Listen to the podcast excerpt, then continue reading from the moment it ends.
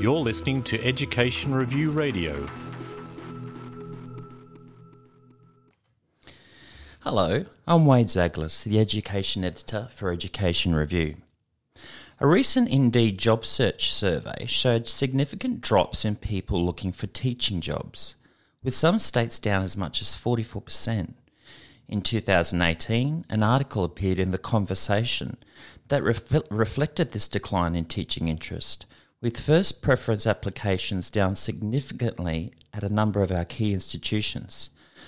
Data also released from New South Wales Department of Ed showed that 632 teachers had been assaulted this year to date.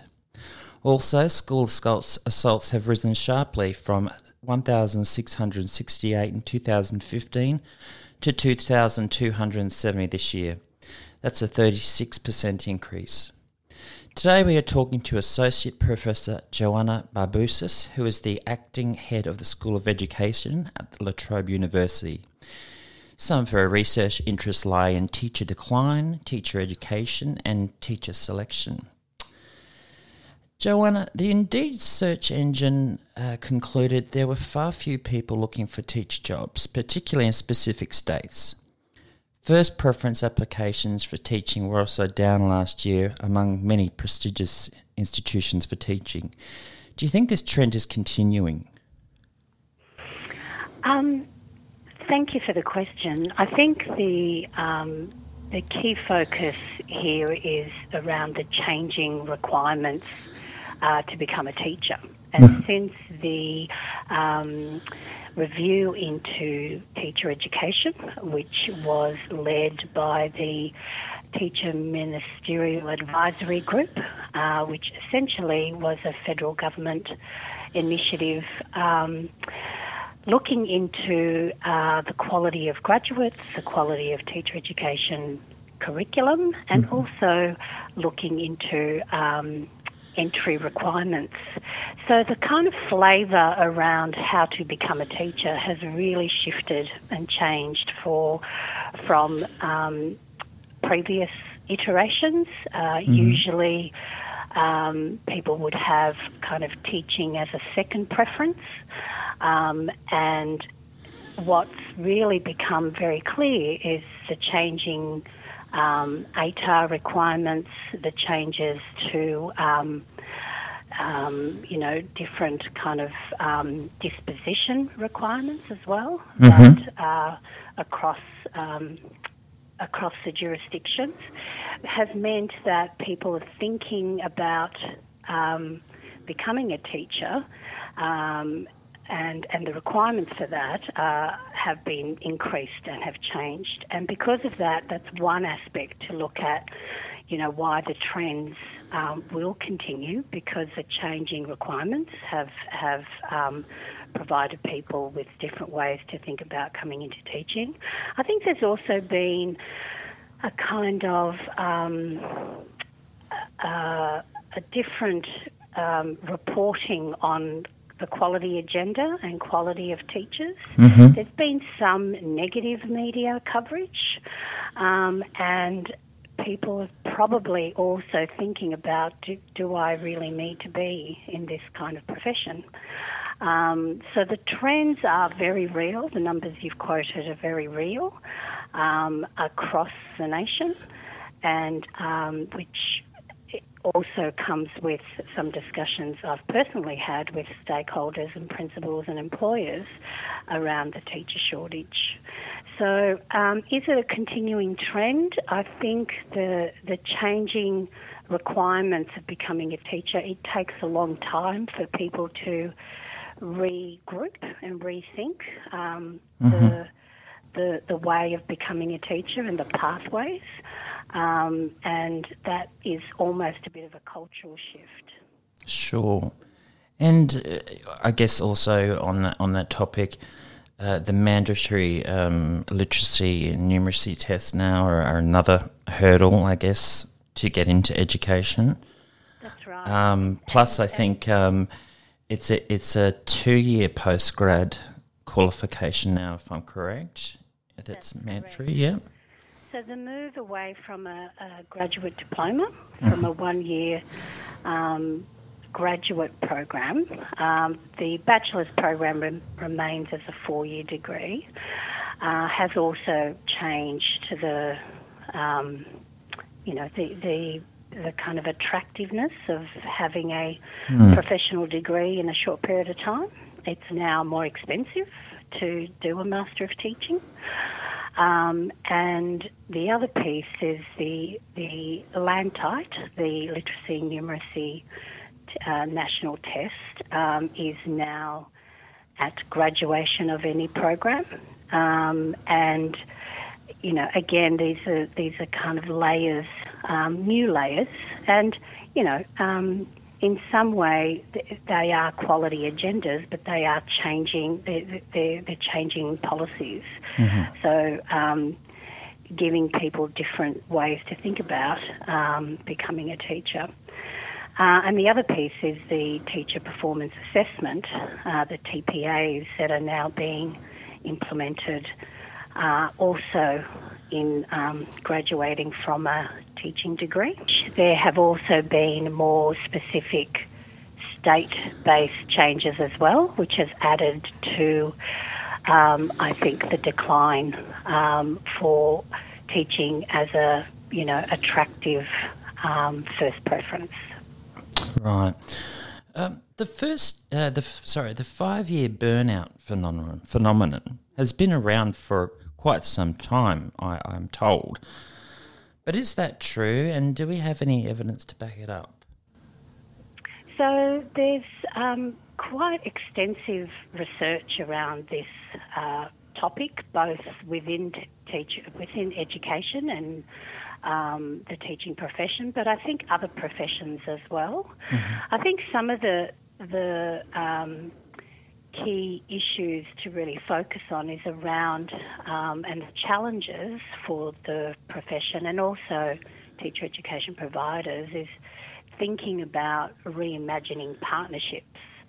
So the, the partnership alignment, um, and this also comes out of a recommendation from TMAG that says that providers, teacher education providers, need to see out a graduate in the first three years of their of their profession. Now that hasn't necessarily been implemented in a way that uh, has uh, substantive kind of evidence of impact at this point, but it is something that part of thinking about the partnership between employers, schools, and universities is how we can best support new teachers coming into the profession, which is a partnership discussion around graduates and principals and um, other stakeholders to really look at specialised support during those early years of teaching. And, and sometimes that specialised support is actually quite different in different contexts. So a, a, a sort of a blanket approach to mentoring or, you know, coaching uh, is not necessarily exactly what new graduates need in a particular context. Exactly.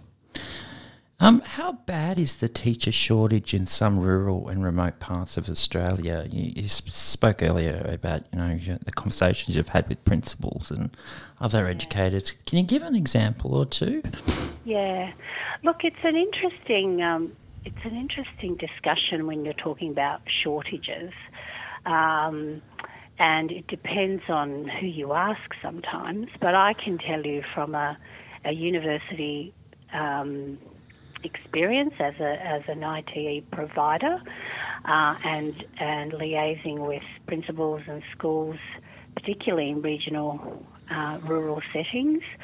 It, it's quite phenomenal when you hear principals from um, fairly prestigious schools say, you know, we used to have, you know, 100 applicants for a teaching position, we now have three. Wow, Or you have um, real need areas in particular subject areas Mm-hmm. in secondary, and it's not necessarily the traditional sort of STEM subjects only.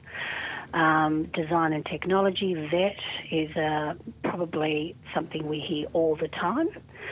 Um, So, and uh, across um, across systems as well. So, not just department schools, uh, independent and um, Catholic schools, and other kind of systemic schools. So it's across the board, really. It is across the board. Uh, schools, school is often described as a microcosm of society, and if that's true, is it any surprise we're hearing stories of schoolyard violence, family breakdowns, sexting, etc., which makes teachers' jobs harder mm. these days than suppose you know than perhaps it was earlier? Yeah, look, that's a that's a really interesting question, um, and the the complexity of um, um, the world feeds into the classroom, as you say.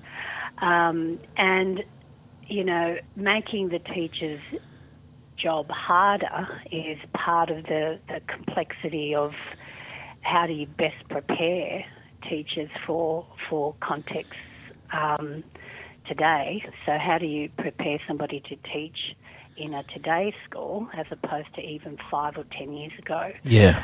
Um, and these complexities, I think, are not just about teacher education, but for the profession overall, uh, particularly around, um, you know, professional development and that um, commitment from not only individual teachers but systems and policies to ensure that we're not just adding things to what a teacher does, Yep. but actually really focusing on what what is the profession um, of a teacher, and and and it is the question of what is it they they do and what is it that they don't do, and often. You know, when a problem pops up in society, it then becomes an issue for a teacher to deal with Yeah. career aspirations, or if it's about um, social justice, all it, it becomes the teacher's kind of consideration. But it's that ownership of issues that are not just about the teacher solving the problem, but how um, policymakers also support um, changes and, and um, opportunities to focus what the work of teaching is and the, and the workforce more specifically. Finally, Joanna, in broad strokes, how would you describe teacher education in this country? Do you think it's too disparate or too conformist? Um, you know, if, if you were to do a, a genealogy of teacher education, and I know there some of my colleagues have done so, um, the looking at the the kind of essence and the you know the domains and the disciplines that inform teacher education programs, be it a four or a two year degree, you have way more kind of um, grounding in the discipline of, you know, innovation in designing learning. There's more focus on how you use data to, to even understand what learning uh, opportunities are. And there's a very strong dimension in teacher education now that is uh, linked to evidence based approaches and impact of um, particular practices. And, and the social justice agenda is always about how you really ensure that you're tapping into all kinds of learners as opposed to a particular kind. So I think the sophistication of the teacher education um, curriculum is you know, way more extensive than ever before. But I think the complexity of what it means to teach today and the system itself um, sort of brings to the foreground um, the issues of is it actually working? Is the, is the system of education today uh, in line with what we need? Uh, as opposed to looking at teacher education as only one part of that. Well, Associate Professor Joanna Barbousas from La Trobe University, uh, thank you so much for speaking to Education Review. Great. Thank you very much for the time.